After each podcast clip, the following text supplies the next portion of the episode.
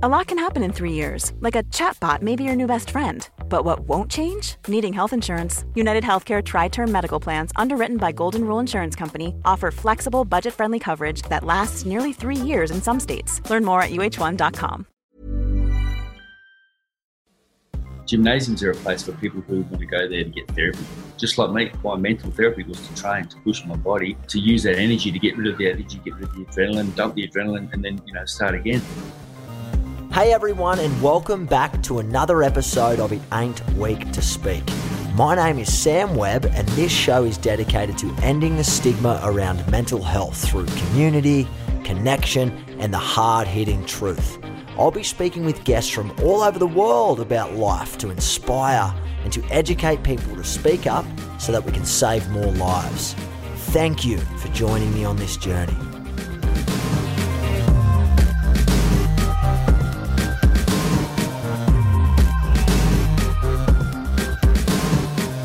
Hello, everyone, and welcome back to It Ain't Weak to Speak. Thank you to everyone for being a part of this amazing community. Thank you for you guys for committing your own time to further enhance your self development journey and yourself as a human being. I hope that this podcast is bringing you the wisdoms, the insights, and any tools to, to make your life better off. On behalf of the Livin team, we all want to say thank you for being on this journey with us so that we can help break the stigma around mental health and save more lives. Well, as you know, a commitment that I've made to myself and to you guys is trying to introduce you to the most insightful and amazing guests from all walks of life, where we can tear apart some of their wisdoms and their learnings so that we can take away into our life so that we can live better. And that's the beauty of this show. So it gives me great pleasure to welcome onto the podcast our next guest. His name is Danny Green, and I'm so excited to speak to this guy today because we actually met a few years ago back in Sydney when I was filming for a show on Fox Sports called Maximus Academy. It was a boxing show full of novices because I'm still a rookie in the boxing world, don't worry. And I actually had the privilege of being trained by Danny inside the ring. So I actually learnt firsthand uh, and I got to see firsthand how good this guy is in the ring. Uh, he gave me some tools and t- uh, strategies which you know are invaluable. Anyway, we've kept in touch ever since. He's been a massive advocate for Livin, which I'm very grateful for, and he's uh, given me his time today on the podcast. But for those of you who don't know him, Danny is a former Australian professional boxer, probably one of the most well known in Australian history. He's uh, won multiple world titles. He also represented Australia at the 2000 Olympic Games. The guy is a freak of nature. There's not a lot that he can't do. And even on his transition, he's been applauded, I guess, of starting his own fitness and boxing franchise called 12 Rounds, which are popping up everywhere. So keep your eye out for them. Plus his amazing philanthropy work that he's doing with the, the Coward Punch campaign, which he started. And I'm going to speak to him about that and find out why that started and how it started and where that came from. But without giving too much else away, let's get him on the show. He's about to go for a surf, so I've stolen his time. He's been very grateful to give that to me. So thank you so much for everyone for listening. This is going to be an episode you don't want to miss. But without further ado, let's get him on the show. Well, I'm looking at him. He's sitting on his uh, veranda overlooking the beautiful Trigg or Scarborough Beach there in Perth, mate. Welcome onto the podcast, Danny Green. Hey, Sammy, how are you, champion? Mate, I'm good. I'm good. I appreciate uh, you taking the time out today to come on. I know that you're, you're, you're amping to go for a wave after this, so I don't want to keep you too long, mate. How's things? What's been happening? Oh, you know, same as us all, mate. But I guess here in Perth, in, in Australia, um, we're particularly shielded from this coronavirus. So we've been very lucky. The Premier here has shut the borders down real quick. The Prime Minister, you know, did a lot of things really quickly. So because we're so isolated and we don't have the population density that most other big countries like United States or Italy or Brazil that are really starting to cop it hard now and will have copped it hard from the get go. We don't have that population density, so we're, we're in a position to be able to contain it and, and, and be really, really safe. So, in particular here in Perth. Yeah, it definitely helps, doesn't it, mate, when you've got a not not such a dense population in an area. I mean, like we compare to, to places like New York or California, especially LA. Like there's almost as many people in LA and the surrounding LA areas there in the in the entire of Australia. There's so many things we can chat about. Obviously, time is of the essence. But what's been happening, mate, post the boxing career? What have you been up to? Yeah, just been busy, mate. I guess I, have been as busy as I was during it because I was I was kind of my own promoter and, and manager, you know, as such. So I, I had a I had a really hands on role with my own career, as well as training and fucking winning the fight. So you know, there's a lot of pressure, a lot of a, a truckload of stress and pressure involved. A lot more pressure than the average fighter has on them um, because they're not, um, you know, as involved and they're not running the show. And so, but I also set up my gyms, my business for life after boxing while I was still boxing. So I was pretty. My man was, you know, talk, said, mate, you want to set things up if you can, you know, before you finish. So it's not such a, a massive transition. So it was pretty, pretty kind of seamless. I kind of moved in after boxing, finished boxing. That's hard to give away really hard to walk away from it. But um, I already had things going on, so I was busy, maintained, um, you know, what I was doing with the gyms, and um, yeah, set them up 2014, and I had my last fight at the start of 2017. So it's kind of just been business as usual, and a few other projects come along, and I kind of dip my toes here and dip my toes there, and have a look around here. I just keep busy, mate. But I'm I'm fucking space cadet too, so it's always difficult because you know I'm just like I see a fly on the wall, go, oh, look at that so, um, you know, and uh, you know, I'm easily like distracted, mate. easily distracted, easily distracted. So, how do you go about that in the ring, mate? When when you saw, how did you stay so focused in the ring? Well, I don't know, mate. I really don't know. My mates laugh, and even my family, my brother, mum, dad, my family just go, "Hey, we don't believe that you actually did that." Because I'm the world's biggest space cadet, and but when I'd switch on, when the bell would go, when I'd get in the ring, that was it, man. Everything just went shut out I could hear my trainer. I could sometimes there's thirty thousand people in the stadium. I could hear my trainer's voice. I could hear my brother's voice. I could hear my two mates' voice that were in my corner that I tuned in before the fight. So the day before the fight, I said, "Boys, in the fight, BG and my brother, I said, I want you to say this only thing. I want you to say one thing only. Don't fucking confuse shit. Angelo's the trainer. He's calling the shots." and we're, we're, we're a good tight team. I said, but don't confuse things. Don't get excited. If you think I'm dropping left hand, if that's not your instructions for me to get my left hand up, don't say it. I want this guy to say it, that guy to say that. So my ears are tuned in to what they're saying, and they only say one thing throughout the whole thing. So it just keeps me constant. And the most important thing, like obviously, keep your hand up. Hey, hands up, hands up. Just get your hand up and pump the left. That would be that was always my brother's thing. Just keep because my jab was what I worked off. Just keep pumping the left, double jab, good jab, hands up, get the left up. If I get lazy Robert, he go lift your fucking hands up you know. So, and then one of my other mates would be Brooker, who's just a mate of mine, wasn't involved in my boxing, but just two of my close mates. So I said, when I first turned pro, I said, hey, boys, come on my corner and we'll just fucking have a bit of fun. I didn't know where to lead. and so we, all, we went around the world and it was great. And um, oh, That's amazing. And, and, their, their instructions might have been, you know, move to your right hand because I might have been fighting a guy who was really, you know, you know left hook fucking heavy. So we moved to his right hand side to avoid his left hand or what it may be, just certain instructions. So I learned to zone in and tune out to what's going on outside there and just focus on the guy in front of me. And just my job is to break you down, to beat you down, to stop you doing what I want to do to you. And that was it. And so I really, really was. I guess I was super intense when I was in the ring. Then outside, I was back to space cadetting. Back to space cadet, yeah. You're hilarious. What, mate? I've got so many questions around that. Like in terms of how you dealt with. You said earlier that a lot of the responsibilities, you know, promoting your own fights, a lot of the legwork you were doing as well as preparations for the fights. You know, leading into the fight, the fight itself. So you're probably taking on a lot more stress and pressure than what your normal boxer in this day and age would be doing. How did you deal with all that, mate? I mean, I had a, a, really good team, so I formed a team. Um, my original coach was my promoter, and when I turned pro after the big games, he was my promoter and manager and trainer all in one, which was difficult. It's kind of a conflict because your promoter, your manager, can't screw the promoter for a better deal for his fighter if the bloke's the same fucking person, and he's the trainer. So yeah, it wow. was it, it was it was kind of hard. My trainer originally, excuse me, about them. Um, I turned pro under Jeff Fenech and we did some great things. We won a world title together, and it, but I just needed to move on and do something different. You know, Jeff had a lot of things going on. It was just complicated, you know, with his life, and we just moved on. But we had some, you know, some good times together, and we won a world title, as I said. And I learned a lot of things from Jeff, but also I realised early on that when I was fighting, people were coming to see me fight, and so I was, I was. It's hard to talk about yourself in this way, but I was a draw card. So people were coming to see me, and I, and I identified that. People, I knew that people were coming to watch me fight because of my style and what I was. I was just, you know, I just good, honest walk up fighter. So people enjoyed that. And then um, I didn't take myself too seriously. I was like, yeah, cool, fuck, I'm going surfing. I'm out of here. Catch you later and see you next fight. And then, um, so I guess, you know, started getting a good following. And then I realized that people were coming to see me. So a very close friend of mine who was also my promoter and manager as such after that. So he was a guy who would do all the black and white stuff and he'd sign the deals and seal up all the contracts. But we'd obviously bounce things off each other and we'd agree. And I'd go, no, nah, this is, I want this done, I want that done. He'd go, I think you should do this way. And I go, and we come to an agreement. I come to an agreement. So he was great. His name was Justin Manolicus and been my mate since I was nine and one of my best mates and still is. So he was um, at the helm of Green Machine Boxing, and so then we formed a, a company and we put a, a, crew together, a promotional company called Green Machine Boxing. And we put our own fights. We started with the first one here in Perth in 2002, and sold the stadium out within. The stadium stadium was sold out before the fight went ahead, and then just went from strength to strength. Then we we promoted three of the biggest, and I was in the three biggest pay per view fights in, in Australian history, and three of the biggest crowds there, and the biggest grossing fights. And it was kind of like I look back now and go, you know, we still laughing. I'm fuck. We got the space cadets. We did all right.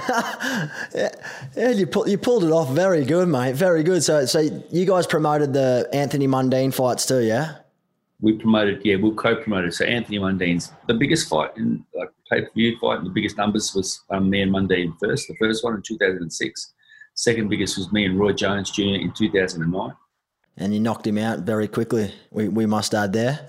yeah, yeah. And then I was still fucking pinch And so, yeah, and, and Khoder Nasser was Mundine's promoter. He's a stand up guy, mate, straight up and down, as honest as the day is long. He rubs people the wrong way because everyone, because he doesn't, he doesn't suffer fools, mate. Everyone thinks because he was Mundine's promoter manager that we didn't get along. I've got a world of respect for that man. He's a fucking great guy. And he respects us too because we did both those fights on a handshake. No contracts, nothing. Handshakes. Wow, really? Unheard, unheard of. Unheard that's of. Insane. And other biggest ones that happen in Australian. Yeah, you're kidding. No, mate. And that's the kind of guy he is, and he knows that's the kind of guy we, kind of people we are. What we say we'll do, we'll do. What he says he'll do, he, he does. And so he's a fucking awesome guy. So um, yeah, we we co-promoted the fights, those two there, and then myself and Roy, obviously, we did that Green Machine deal that. So, but then you got to take into account that I was almost my own publicist. I was kind of arranging all the media and doing all the media for it and getting all the media there and then, you know, getting sponsorship and, and, and, and worrying but sometimes worrying about what fucking napkin's going to be on the table at the, at the, at the, at the catering, you know, like just crazy shit. Shouldn't normally have been your job. So what's the importance of having such an amazing team then, do you reckon, and, and trusting that team? You're right in saying it shouldn't have been my job, but that's where the control freak in me comes out. So that was my own fault. So a lot of the stress was was to my detriment could have been avoided by myself. But I just, you like, fuck, you know, I learned, and my old man had some good sayings, but it's a classic one and it's an old one. But you want something done right, you do it yourself. So sometimes I trusted things or, or, or put people in place that were doing jobs that they weren't getting done properly. So, like, fuck, I'll, I'll do it. Another good saying my old man gave me that I stick by um, is number one thing he told me is surround yourself with good people. So the people that I had working with me that we formed a team with um, with Green Machine Boxing – they were all straight up and down, honest, and didn't give a flying fuck who I was. They just we were friends and family, whatever, and we just worked together. And yeah, ups and downs in any business. Um, there's always success and failure, but um, it was just a matter of putting a good team together and then trusting in what they're going to do, and just yeah, just letting it all play out. But I, I reckon in ten years' time, I'll probably look back if I can fucking remember what happened. I'll look back and just go, "That's wild." You know, it was pretty crazy. You miss fighting, like actual professionally fighting? Yeah, I didn't really like the other shit, Sam. I didn't, I didn't care for the publicity and the media and the press conferences and the fucking doing signings. And it was great because mm. I really enjoyed the people. People is what I fought for. That's I love. I miss the people. And we were, I was kind of fighting back when I first started 2001 up until, you know, really 2010, 11, before social media came in. We didn't have social media. So you were just doing it for the people. Whereas nowadays, social media is just, I hate it. I've got it and I use it, but I really I don't really, I'm not a prolific user. Um, and I just find it's pretty toxic. But back then, we didn't have that shit. We just had the newspaper and the radio and the TV to, to get our publicity. Old school. Yeah, and fans rolled up to the fights because they'd see it in the paper. They didn't know about it on social media. They just came out. And I think 2010, I think it came out, or 2009, whatever, when we started using it for the fights. But yeah, I missed the fights, mate. I missed the training camp. The number one thing I miss is going into training camp and just sacrificing everything, going off the grog and just fucking just tuning in and zoning in as a fighter and just living, breathing, eating, being a professional fighter. I love that, mate. I love just every day getting up sore as fuck, training hard, punching on my sparring partners, and then, you know, just working towards a goal. I've got a goal here. That's where I want to be in the fight night. Start here eight weeks out. Just make my way up and get there, and and then the fight itself is fuck, man. It's a it's a sin. It's a it's an insane rush. It's a fucking insane rush. That's insane. It's so good, mate. And then that's what you miss that that rush, that fucking that, that adrenaline on fight day. And another thing you miss is people probably don't realize is when you're fighting and you're, you're at your peak fitness, you are literally as fit as you can be. You're never going to be able to get any fitter. So when someone says, "Oh, he hit his peak," you can you get to your peak and then you hit it and you hold it for a day or two or three and then you come down. So you can only get to your peak. So most AFL footballers, NRL um, footballers, they won't hit their peak. Their job's harder in, a, in, a, in effect because they've got to maintain about 80% all year through. Because if they hit their peak, because when someone hits their absolute peak fitness, can't get any fitter. And then you come down. You've got to come down. So you've got to come really? down. So those guys go, yeah, you can't get, you can't hold a peak for longer than three or four days max. Wow. So you hold that, yeah, and you got to come down. So fighters go up and down, up and down because we can hit our peak because we can hit that for the event. So let's say, I don't know, I'm just thinking of another sport. You know, the Olympics, 100 meter run, like Usain Bolt, he hits his peak when he hits that. So he doesn't compete every week like an AFL team does. He competes at world champs, Pan Pacs, Olympic Games, and he hits the fucking European champs to say. So he hits the highs for that. So he'll come in at that 100 meter race and he'll be peaking on that night. And the night before, that night, or the night after, the day after, he's as fit and as strong and as fast and as explosive as he can ever get. And then he's got to come down. It's like a horse race, mate. You've got to send the horse out to pasture. Same as a fighter, same as an athlete in most sports, some sports. You can hit your peak and then you're there. So when you hit your peak, you're fucking hyper, super hyper vigilant. So I come in the change rooms and I'm putting my gloves on, my trainer's putting my gloves on, he's talking to me, we're talking shit. I can hear my brother talking to someone, I can hear my mate at the who's on the door, not letting people in, having an argument with some fuckhead trying to get in.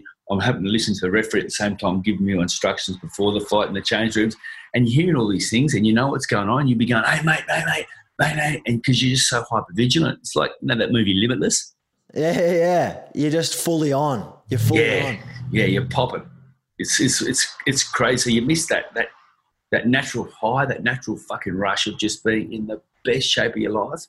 You know, that's the part you miss too. What about, mate? I'm interested to know. And we, we, we talk about hitting peak performances and your elite state of mind, so to speak, and, and you're feeling good, you're looking good, your, your adrenaline's rushing, your confidence is an all time high. And let's talk about, you know, your world championship win, for example, and you've come off a big win. What's that after effect like? Because I want to see if it's anything like, you know, when I get up and deliver a talk at a keynote in front of a thousand people or I'm acting or whatever it is in my life, I have this high and then after it, I, I crash severely. And it's really important to manage yourself on that, on that downward trajectory, I'd like to call it. Yeah, it's, I mean, and, and it's no difference to my high and coming down. It's no different to your high and you're coming down whatever your high is, whatever that adrenaline rush is, where you're in front of a thousand people, you know, your adrenaline's jacking and you know, fuck, you're nervous. And then you hit it and you, and you do well. You've inspired people. You've given people something they can go home and take away with, take away from what your talk is. You know, you feel good. You're like, it's even better. Sometimes you might do a talk, you might a fight, you might not perform as well. You might be a bit flat. The come down might not be as much because it wasn't. You didn't get as high naturally. Anything where there's adrenaline and it's your high, it's the same feeling. So for me, you'd have that massive rush, and then I, I generally I, I probably getting the piss, you know, for a day or two with my mates and, you know, celebrating. Beer was my go, mate. I didn't, didn't do drugs or anything. It's just, just got the beer. That's the Irish in me. Have a, have a bender for, you know, a couple of days and just, you know, enjoy the rush. And some, most times you didn't really need to drink because you're so excited because you put in so much work and you've sacrificed so much. You've been away from your family for eight weeks. You've been in a lot of physical pain during that time, and you might have gone through some in the fight, a lot in the fight. So the come down is just a natural. You know, I wouldn't sleep for two days. Couldn't sleep because you're just like fuck. Then um, the come down three or four days later, you wake up. You know, go out and get in the coffee shop, and you're kind of just a bit like just a bit flat because it's natural. Because when you dump that much adrenaline, your body comes down mentally and physically. It's really about the adrenaline dump for an athlete myself because you dump that much in the lead up during the fight after the fight if you're successful, celebrating, etc. And the, the euphoria is just amazing. The change rooms after the fight, We're my close family and friends. When you've won a big fight that you probably weren't supposed to win when you're an underdog and you win, change rooms after that fight is the part that I miss the most. Because then all your mates come in and only people that you want in there that you love and, and, and are friends with and that, you know, love you are in there and it's just a killer fucking it's like a just a little hot box of euphoria mate. It's natural you know it's real it's natural. Um, that's heavy. It's it's so good. And then you know to drive home from the stadium when you've won and you're carrying your world title belt you're with your family you might have a tube in your hand and you know you're driving to somewhere where there might be an afterpay. That's just such a great feeling mate. And then um, ring your kids. Yeah they're fucking pumping. Yeah dad wicked but yeah the come down I manage it with training I train. So. One size fits all seemed like a good idea for clothes. Nice dress. Uh, it's a it's a t-shirt. Until you tried it on. Same goes for your healthcare. That's why United Healthcare offers a variety of flexible, budget-friendly coverage for medical, vision, dental, and more. So whether you're between jobs, coming off a parent's plan, or even missed open enrollment, you can find the plan that fits you best. Find out more about United Healthcare coverage at uh1.com. That's uh1.com. There's never been a faster or easier way to start your weight loss journey than with PlushCare. PlushCare accepts most insurance plans and gives you online access to board-certified physicians who can prescribe FDA-approved weight loss medications like Wegovy and Zepbound for those who qualify. Take charge of your health and speak with a board-certified physician about a weight loss plan that's right for you. Get started today at plushcare.com slash weight loss. That's plushcare.com slash weight loss. Plushcare.com slash weight loss. Ever catch yourself eating the same flavorless dinner three days in a row? Dreaming of something better? Well, HelloFresh is your guilt-free dream come true, baby. It's me, Keke Palmer. Let's wake up those taste buds with hot, juicy pecan crusted chicken or garlic butter shrimp scampi. Mm. Hello Fresh. Stop dreaming of all the delicious possibilities and dig in at HelloFresh.com. Let's get this dinner party started. Quality sleep is essential. That's why the Sleep Number Smart Bed is designed for your ever evolving sleep needs. Need a bed that's firmer or softer on either side? Helps you sleep at a comfortable temperature? Sleep Number Smart Beds let you individualize your comfort so you sleep better together. JD Power ranks Sleep Number number 1 in customer satisfaction with mattresses purchased in-store. And now, save 50% on the Sleep Number limited edition Smart Bed for a limited time. For JD Power 2023 award information, visit jdpower.com/awards. Only at a Sleep Number store or sleepnumber.com. For me as a fighter, I was always in probably 80% condition 24/7 because I'd need to have that. Otherwise, I'd go crazy and I would come down and I would do stupid shit. So I just trained to keep my mind active and to keep my mind ticking over and to keep my mind fresh. As I worked my body hard, I'd fucking work myself into the ground very soon after the fight if I could. Um, you know, there wasn't too many injuries. I'd just fucking work, mate, and train hard. And that was it, really. And keep it simple and just keep it real simple. Yeah, wow. And then so literally after these ma- massive achievements, you yeah, you might have a day or two celebrating, but it's back to business as usual. Work hard, be disciplined. Yeah, mate, that's that's inspiring. And how, if I ask you this, what, what what's been probably the most challenging time of your career when you're you know when you're actively fighting? Did you ever have inner critics going, "I'm not cut out for this. I should throw the towel in. I should retire early. I'm not good enough." Did you ever have those internal self doubts that most of us have self doubts on a day to day basis, no matter how good we are. If I had, um, say, Evander Holyfield or Mike Tyson or Muhammad Ali or, you know, some legend of the fight game going, this guy's no good, he can't make it. He's, he's you know, he's too slow, he's too old, he's, whatever it may be. Then I'd be like, oh, far out. You know, they're experts, they know their shit. They're the fucking legends, and they're saying I can't make it. Geez, that would that would have really put a, I reckon, put a nail in the coffin. But when the criticism is coming from people you don't know, and from some reporter who's you know hasn't seen his dick pissing since he was 25 years old because he's got too much of a gut. When you're hearing that he's saying that, or you're reading that he's saying that, you know, you've done this wrong, or you can't do this, kind of thing, I, I, I get amused by it. I'm like, oh, oh, yeah, cool.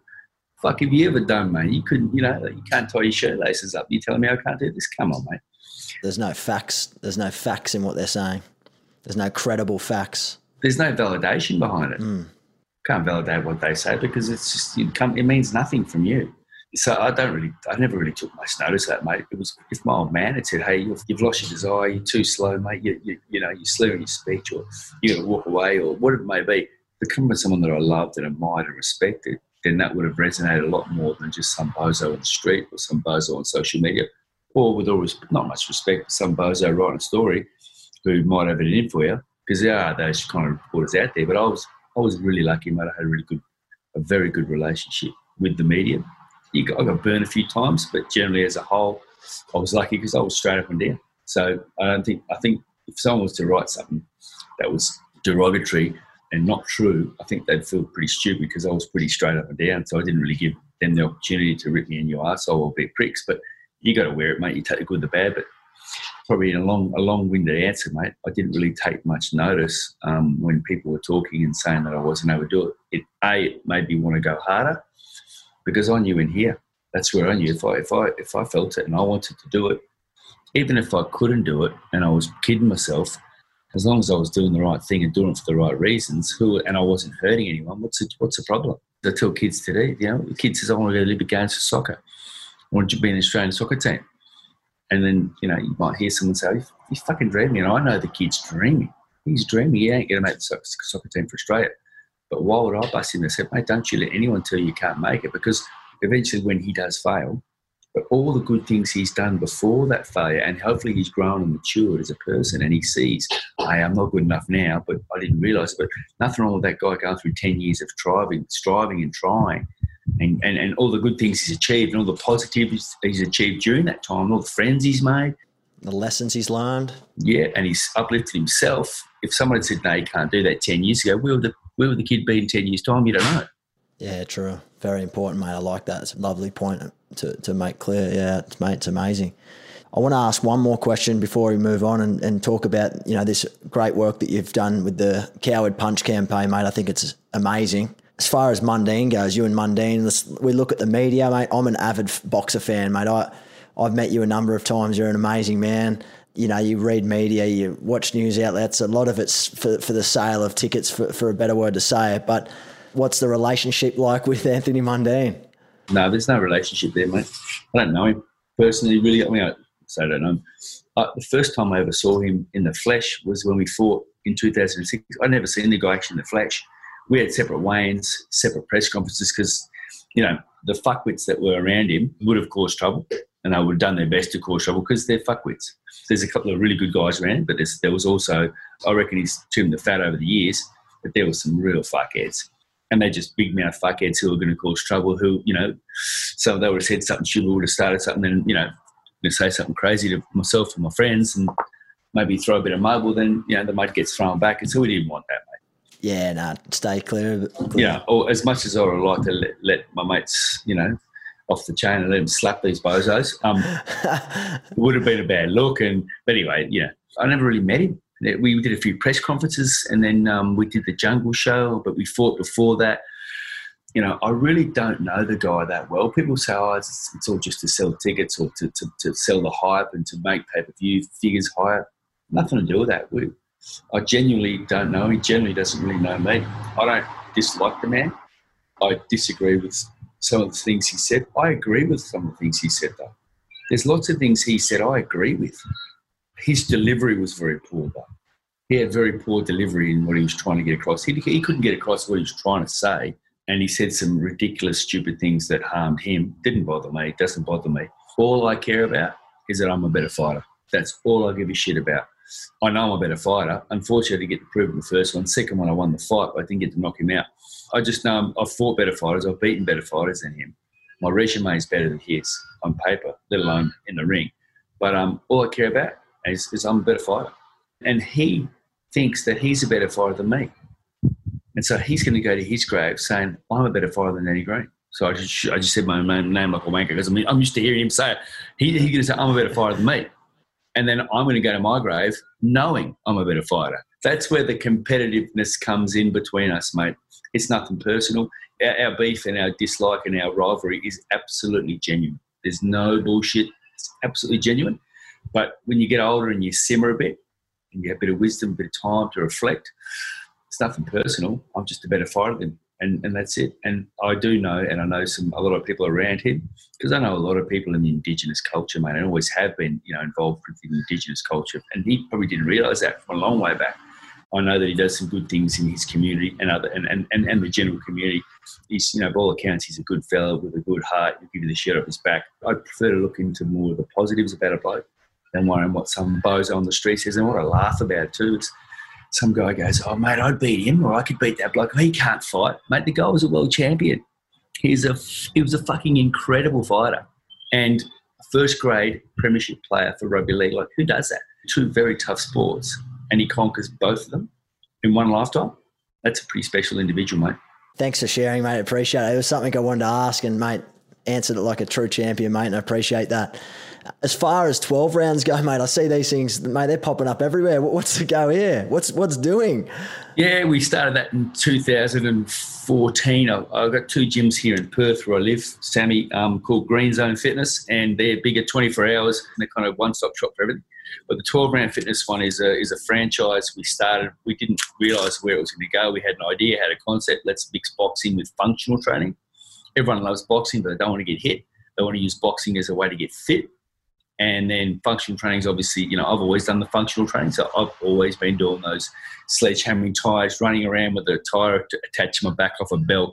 I'm just doing, you know, a lot of body weight stuff. I've never really been involved in heavy lifting because it's detrimental to my sport as a, as a, as a, to fight in a weight division unless I was a heavyweight.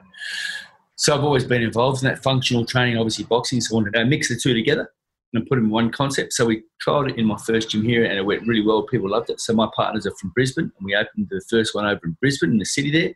It went gangbusters. In 16, we sold our first franchise in Brisbane as well. Now we've got 78 around the country and two in New Zealand and one in Singapore. And we're looking to the UK and we'll be in the States pretty soon, Sammy. We're coming to the West Coast um, very soon. Within, within a year, we'll be over there, mate. I'm sure you've spoken to people through the gym day in, day out that say how much this benefits their, their psyche, their mental health, their well being, their physical health.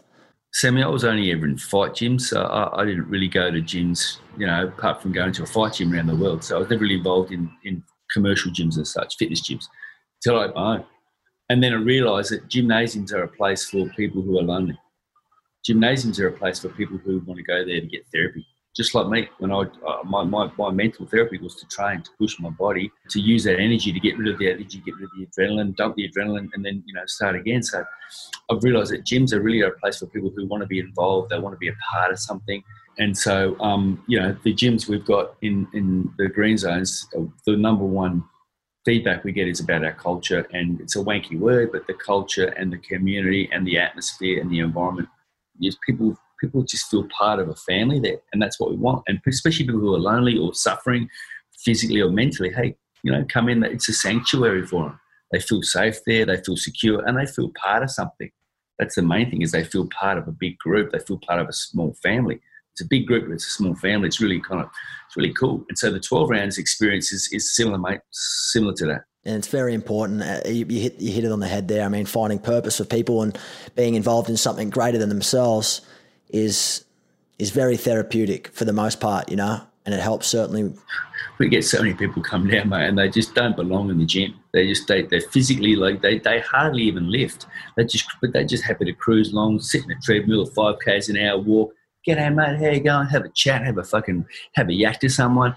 Go in the back. They might pump out at two push-ups and then sit in the um, and just sit on machines doing things that you know they don't know what they're doing. I'll walk over, hey, try this, try this. Yeah, thanks, thanks. And I'll tell them exactly how to do it. And then the next day they're doing the same thing they were doing the day before. But they're just happy to be there, mate. They're happy to be part of it and just to feel welcome and to feel secure and feel part of something. And that's what I love more than offering an amazing facility, an amazing concept that people can get fit, strong, and healthy with. I love more the fact that they can be part of a club or a family and feel wanted or know that they are wanted and feel feel happy and feel. Hey, oh, that, that's my family, it's my friends. That's what I like more than the actual fitness, boxing, functional stuff. That's all black and white shit, mate. We have to know our stuff with boxing. We have to be teaching and guiding people safely with this functional stuff. They have to be safe. They have to be secure. They have to be getting better. They have to achieve their goals. Otherwise, they're not going to come back. What's more important for me is making sure the trainers are aware of who needs a bit of lifting up that day, or who needs a bit of, you know, who needs hammering and pushing to, to get their fix mentally, who needs to work really hard to get their fix up here. It's more about here. Gyms is way more about here than it is here. Men- mentally, definitely, I, I agree more, uh, mate. I agree very much with that, especially you know, as an, not, so, yeah, as an you could say an escape place where you can go and escape and, and deal with you know emotions, feelings, and and and get them all out on the table and feel good, get that positive endorphins rolling around, meet new people. It's a great place. Like if you're lonely and you go to a place that's very community driven, what an amazing place to meet other like minded people that you know you probably get along with very well. That being said, mate, I want to know, and before we wrap up, I want to talk about the Coward Punch campaign. Where did that come from? What was the burning desire for you to make a stance in that in that regard and try and make a change? Because, mate, you are making a change, and I see it in the headlines every now and then. So obviously, you're doing something correctly. Where did it all come from, mate? It's about people getting killed for no reason, and and, and people smashing people for no reason, thinking they're tough. You see them on YouTube, you see them on now, you see so much on, on social media people cracking people and thinking they're tough, but you know, cracking them for no reason. I don't, I don't, I don't have a problem with two guys having a fight. It's, you know, it's no problem. It's an age-old way to work out a difference. You know, sometimes you see it, and it's two guys that are, are organised and they're having a they're having a fight, and they're sorting the differences out. If it's a fair fight and it's okay, and you know, and something happens, if two guys, me and you go, "Hey, I don't like you, man," and let's sort that shit out, and we agree to it, we get outside, and you get hurt, well, mate, you, you, you sign up for it. It's not as bad as, as just someone walking over and just going, bang, just cracking someone for no reason or little to no reason. They might bump him and then that's it because they're pissed or they're high. They go and do that. And I just, I just got tired of people thinking they're tough. And especially nowadays, people applaud it, they, they clap it and they applaud it when someone knocks someone out from behind. Well, you know, you, you, you, you're weak as piss. Made an ad and paid for it and uh, got it filmed and then it was on TV and approached your government. And you know, here we are now, eight years later, it just, it's just gone gangbusters. And got federal funding for it, and this, you know, we do we do an annual dinner in Melbourne, and it's had a lot of traction. We're now judges and magistrates handing down decisions referencing the term "cowards punch." I saw that, mate. That's huge. Front page newspapers, cowards punch. So it's an awareness campaign. We don't raise money. It's a non for profit. Like we don't. No, I've been paid a Zach for eight years. It's cost me a shitload you know, to do it, but it's what it is, mate. And it's more about in 10, 15, 20 years' time, some bloke's out and about and he thinks he's going to go and crack someone and sort someone out because he doesn't like them, but he's got no real problem with them and he's not going to sort out face to face as a man. He'll, he'll, do it, you know, from behind. Well, hopefully his mates will go, don't do that, mate. Or himself, he might, it might trigger oh, cowards much because, you know, to get caught coward's a shit thing. So it's more just a branding thing. It's a branding exercises. Like slip, slap, slap, like drink driving, like quit smoking. It's taken 30, 40 years of, of, of continuous pumping the, the psyche of the, of the public. Hey, put a sun, put a hat on, put some sunscreen on, put sunnies on, whatever it may be when you're out in the sun. People are still dying from it, but it's dramatically reduced the numbers. Drink driving, not many people you know drink drive anymore and quit smoking. A lot of people give up smoking, so people still do it. They're still dying, but it's fixed. It's very similar with you know the message it ain't weak to speak, empowering people to speak up and seek help that might be suicidal, that might be struggling right now with a diagnosable mental illness or having a really rough, shitty day. It's all part of the awareness because that message definitely does get through as best as we can, mate. That's that's cool, and to see that on you know getting handed down now via sentences and judges, and it's on paper, and you're getting great great traction with it, mate. It's a testament to the work and, and the resources and the time that mate you, you've no doubt put into it. So. Congratulations on that. Boom back at you, mate. Yeah, with what oh, you're Livin, yeah, mate. It's, it's great. It's huge. It's it's kind it's, it's it's you see it everywhere now, and you know what it is. Before you might have seen the, the Livin T-shirt, you go, oh, "What is that?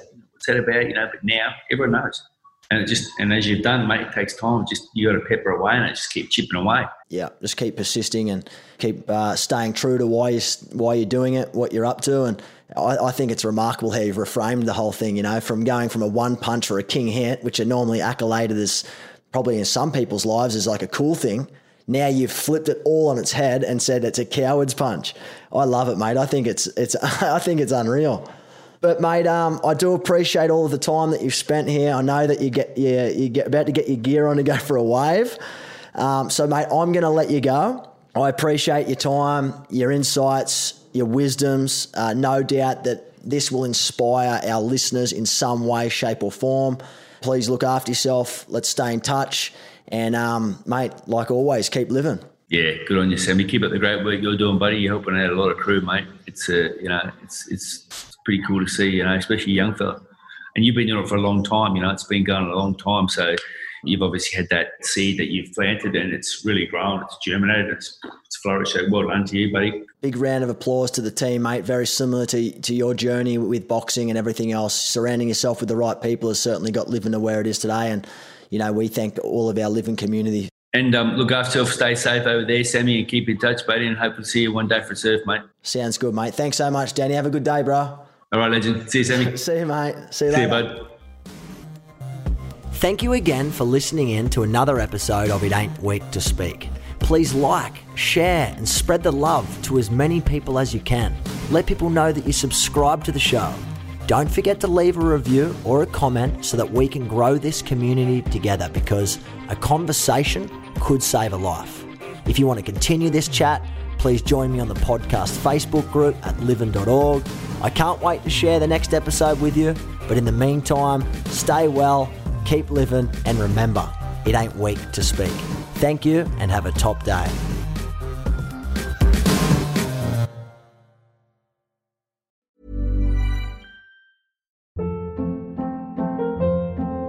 Hold up. What was that? Boring. No flavor. That was as bad as those leftovers you ate all week. Keke Palmer here, and it's time to say hello to something fresh and guilt-free. Hello Fresh. Jazz up dinner with pecan-crusted chicken or garlic butter shrimp scampi. Now that's music to my mouth. Hello Fresh. Let's get this dinner party started. Discover all the delicious possibilities at hellofresh.com.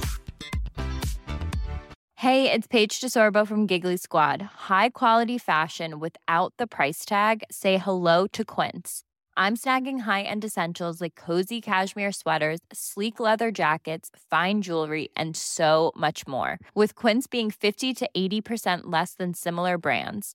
And they partner with factories that prioritize safe, ethical, and responsible manufacturing. I love that. Luxury quality within reach. Go to quince.com slash style to get free shipping and 365 day returns on your next order.